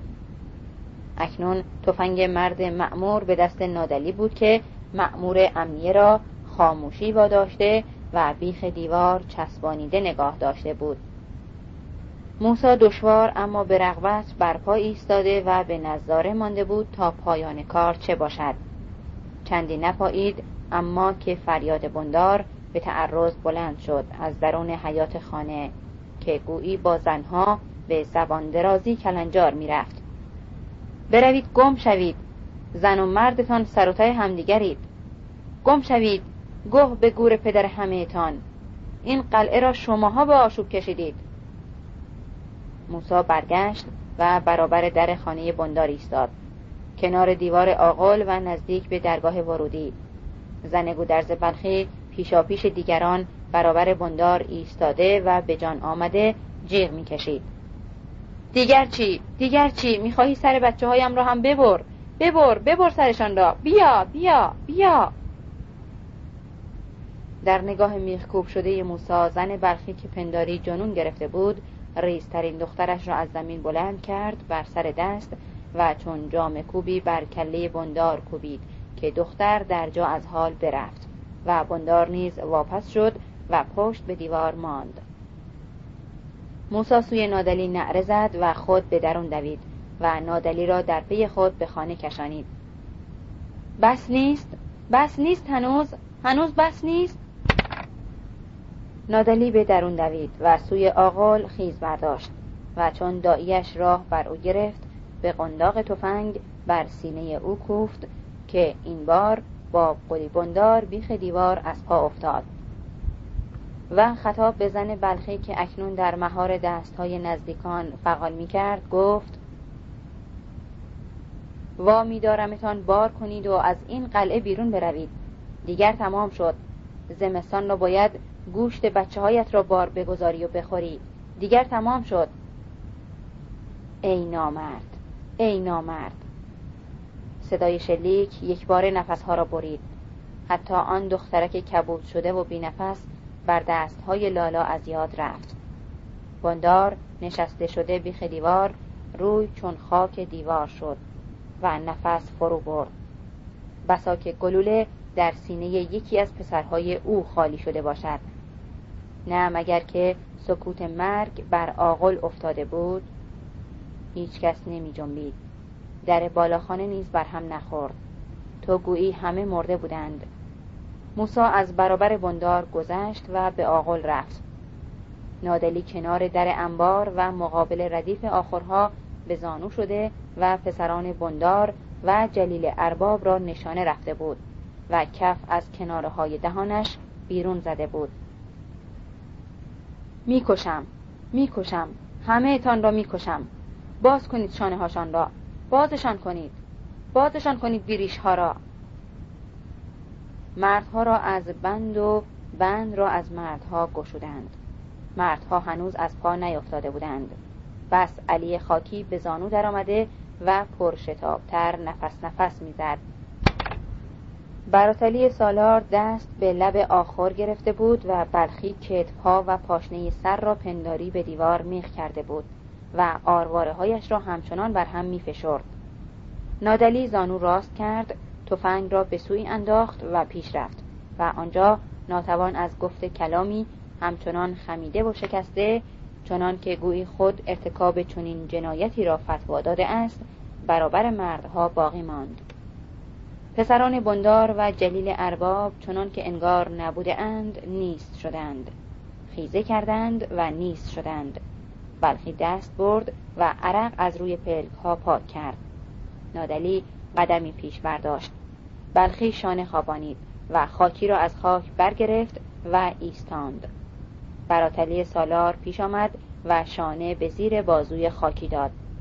پیدا بود که بیش از هر کجای تن ساق و زانوان خاکی را اصلان بندار به زیر ضربه گرفته بوده است. صفحه 1656 درون آقل بندار اکنون غیره نبود. بربام نیز کس نبود. بسا که در میانه اشارتی از تخت بام رفته بوده است با پسران بندار و جلیل که کنار بکشند. بندار نیز به آقل نیامده بود یا نتوانسته بود که بیاید. به غیر نادلی و موسا سالار رزاق بود که بیخ دیوار ایستاده بود. بی صدا میگریست و گویی شرم داشت تا پیش بیاید. سرانجام اما سالار رزاق بر خود چیره شده قدم پیش گذاشت. نزدیک آمد و دست به زیر بازوی پسرش برد. براتلی بازو از دستهای لرزان پدر به در کشید و گفت که خود می‌تواند راه برود.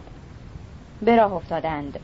گودرز بلخی اگرچه سر بزرگش از کوبش ناشیانه تازیانه پسر آلاجاقی ورم کرده بود و گیج می‌رفت اما با اندکی دقت و بردباری بیشتر می‌توانست روی پاهایش راست بایستد و راه برود. براتلی سالار نیز که طعمه شیدا شده بود چندان آسیبی ندیده بود.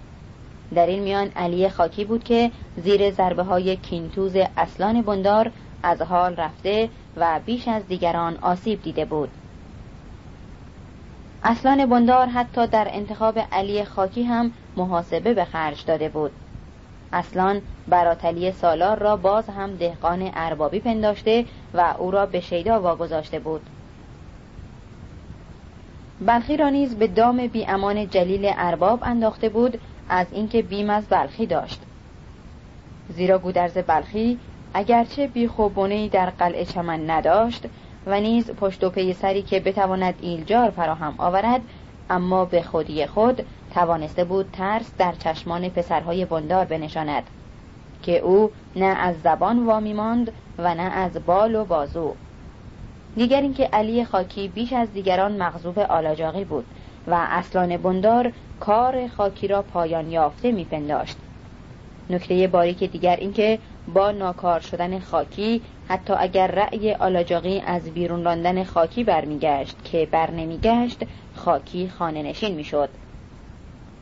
و آن کس که جای او را در سلسله زنجیر رعیت های آلاجاقی پر می کرد کسی بجز خود اصلان نبود. زنها را مأموران امنیه از حیات خانه بندار به کوچه بیرون رانده بودند.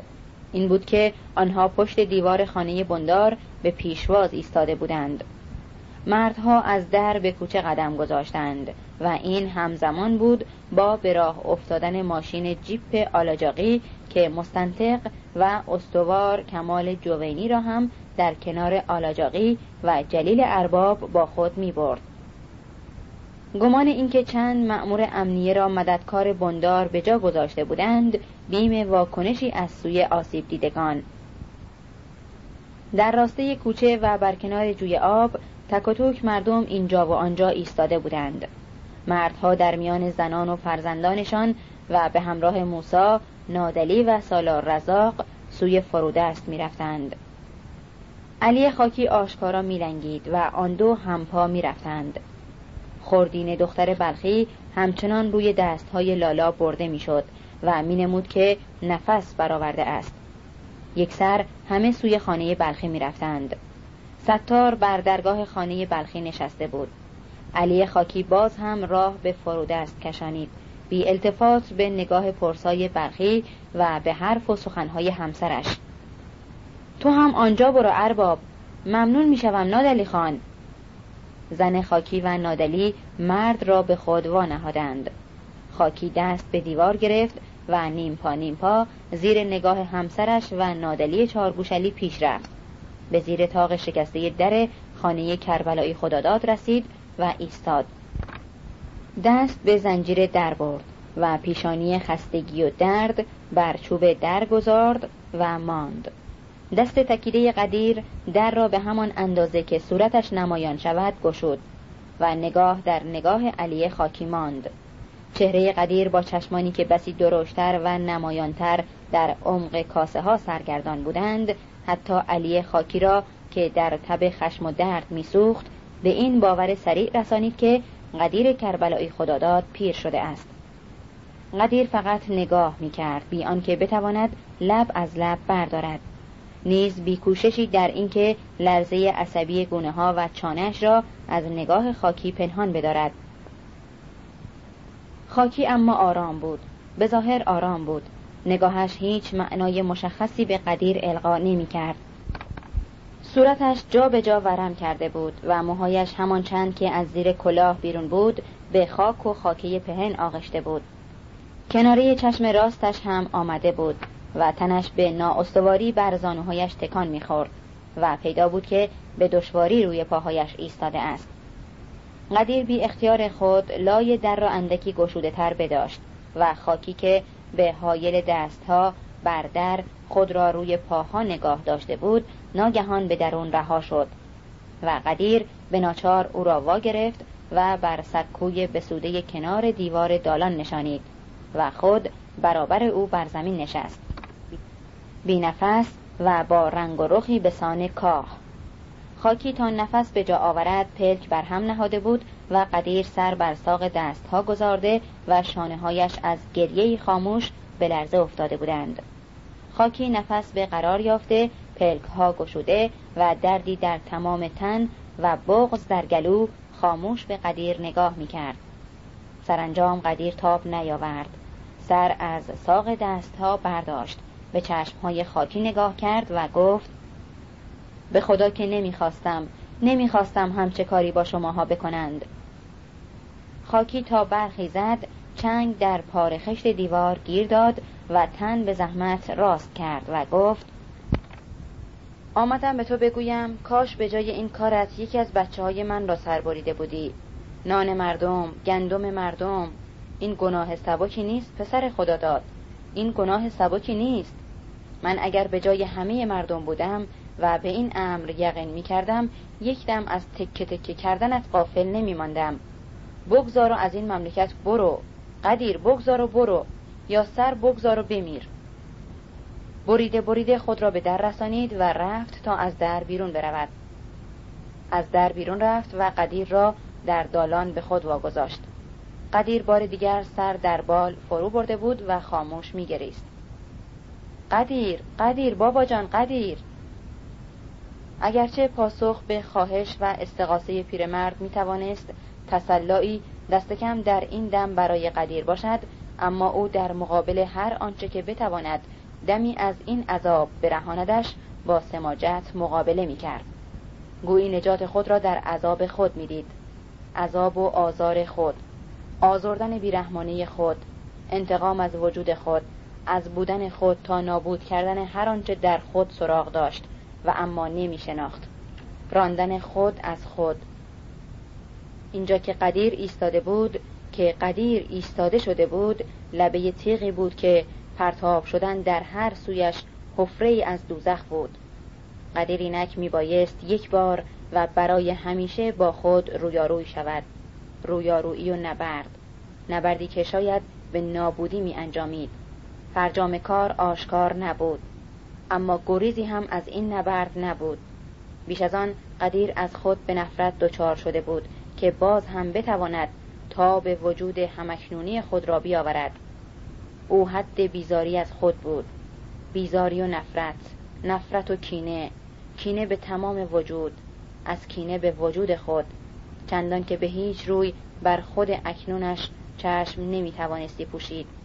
یا میباید خود را در رودی که نمی شناخت تطهیر کند یا اینکه دست به جنایتی تازه بزند.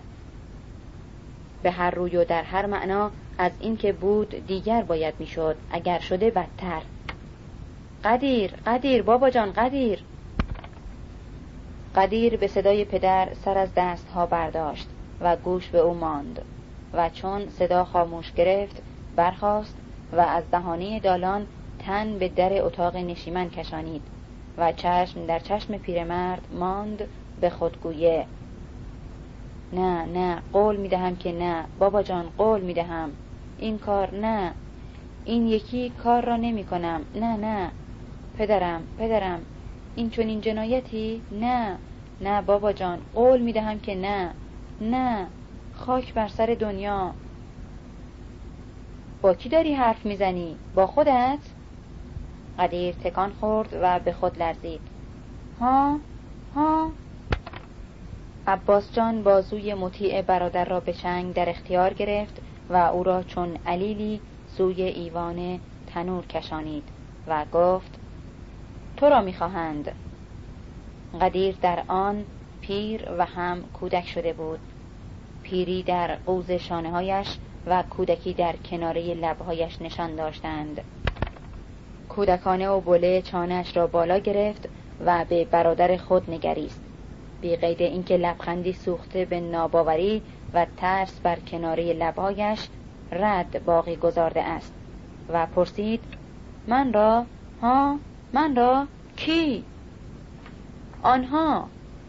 ترس و شوق. شوق کودکانه در نینی چشم ها آمیخته به ترسی موهش. شانه ها و زانوهایش آشکارا می لرزیدند و خط لبخندی سوخته بر کناره لبهایش رد داشت. دستهایش را بگو دو چنگال پیر لاشخوری درمانده بالا آورد و به التماس برادر را گفت چه کنم؟ عباس جان برادرم. عباس جان گفت چه کاری داری که بکنی تو؟ می‌خواهند باید گفتگو کنند فقط. کاریت ندارن که تازه خدا را چه دیده ای؟ شاید هم بخواهند خلعت به دوشت بیندازند قدیر دهان گشاده به حیرت در برادر خیره ماند. عباس جان ادامه داد زنجیر خرکاری چوب دشتبانی یا هم شاید بیل دهقانی. درمانده و سردرگم قدیر گفت عباس جان برا رکم ها عباس جان قدم به دالان برداشت و قدیر در پی او بال نیمتنش را گرفت و التماس کرد. بگو عباس جان. عباس جان به من بگو چی می شود؟ عباس جان به برادر برگشت و گفت چرا اینجور مثل پیرمردها قوس کرده ای؟ برو برویم دیگر مگر نمی‌خواهی از روسیاهی درت بیاورم؟ برویم. چرا؟ برویم. می‌رویم. می‌رویم برادر جان. عباس جان از در بیرون رفت و قدیر بی قدرت تعمل بر ری به راه قدم به کوچه گذاشت و بیم آنکه گام از گام بماند در سایه عباس جان روان شد. پایان جلد ششم کلیدر اثر محمود دولت آبادی